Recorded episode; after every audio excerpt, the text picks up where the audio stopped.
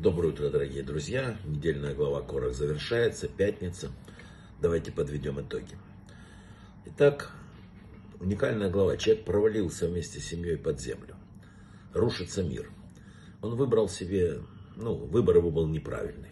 В Торе заповедано «выбери жизнь», написано в книге «выбери жизнь». Что имеется в виду? Если человек жив, то он и так жив. Что значит «выбери жизнь»? Имеется в виду жизнь совершенно иного рода. Человек должен выбрать для себя, что именно он называет жизнью. Как мы можем выполнить эту заповедь? Как мы можем? Выбрать жизнь, которая обновляется каждое мгновение из самого главного источника. А не ту, которая шаг за шагом ведет от, от МДМ, от мамы к могиле. Завершая обучение вот, э, Торе, Маше говорил, что запомните это слова, которые я передаю вам сегодня, и заповедуйте сыновьям вашим выполнять это учение. Это не пустое дело для вас, это ваша жизнь. Благодаря этому продлятся ваши дни на земле, так сказать, и так далее. То есть, еще раз говорю, запомните эти, это учение, запомните эту духовность. Это ваша жизнь. Он раскрыл нам громадный секрет. Человек, который не прикасается в своей земной жизни к духовности, он мертв. В трактате Шаббат приведены вопросы, которые после смерти задают человеку, душе человека в высшем суде. Главное из них, что ждал ли ты избавления. Что значит избавление ждал?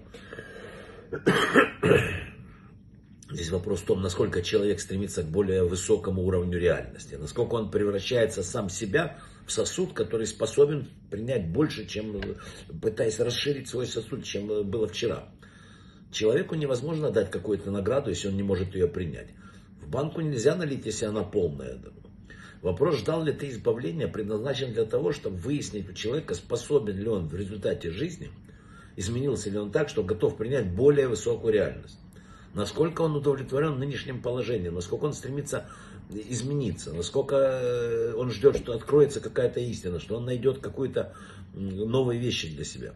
Человек, которому хорошо здесь, в этом мире, может получить награду только э, благо этого мира но он не может стать сосудом для восприятия более высокой реальности. По отношению к тому вот реальному облику человека мы инвалиды абсолютно. Мы лишены зрения и слуха. Мы совершенно другие. Мы потеряли тот мир, который был создан.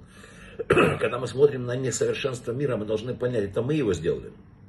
Человек сотворен, чтобы видеть настоящую реальность.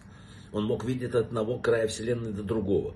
Человек мог слышать птиц, деревьев, разговоры, зверей, ветер он понимал, он весь слышал весь мир. А сегодня он с трудом может услышать, что ему рядом стоящий говорит. Столько мы потеряли процентов э, да, видеть.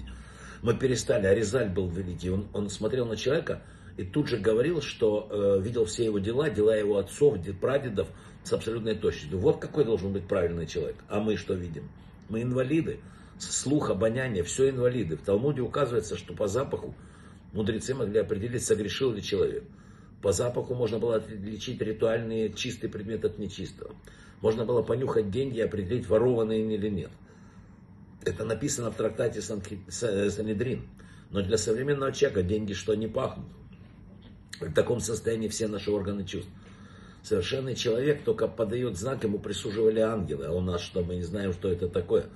Человек был сотворен для совсем других рамок существования, для иных свершений. Если наш облик и наши способности чем-то напоминают настоящий облик вот того человека, то наш уровень вот этой великой инвалидности должен, мы должны понять, мы, не, мы, мы уже не люди, мы не, слабо напоминаем тех людей. Облик, облик вот этого человека искажен до предела, у нас в руках только почти ноль. Вот, вот это вот извращение, извращенный человек думает, что так должно быть. Облик подлинного человека забыт, это конец пути, это тупик. Вот почему и происходят все несчастья. Это то, что с нами произошло. На последней ступени мы забыли, каким должен настоящий человек. Первый человек был изгнан из сада, райского сада. Он был изгнан в место, где не видно, как прорастают семена. Мы изгнаны из того места, в котором могли бы увидеть результаты своих поступков.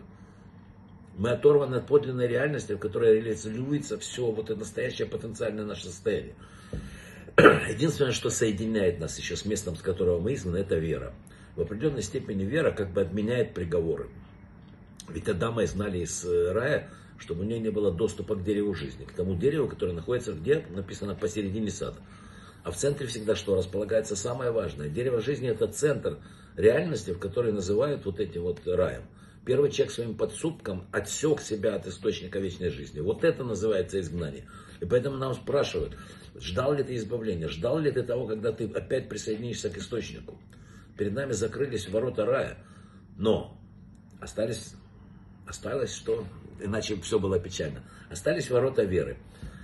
Еще ворота, вот ворота веры работают. И поэтому мы уверены, что еще произрастет хорошая семена. И вот теперь хочу вам сказать каббалистическую форму, которую сказали древние. Момент, когда рушится мир, но его разрушение не приводит к крушению веры, это и есть начало избавления. Мне кажется, что мы находимся именно в этом периоде. Шаббат шалом, всего самого-самого лучшего. Брахава от слаха.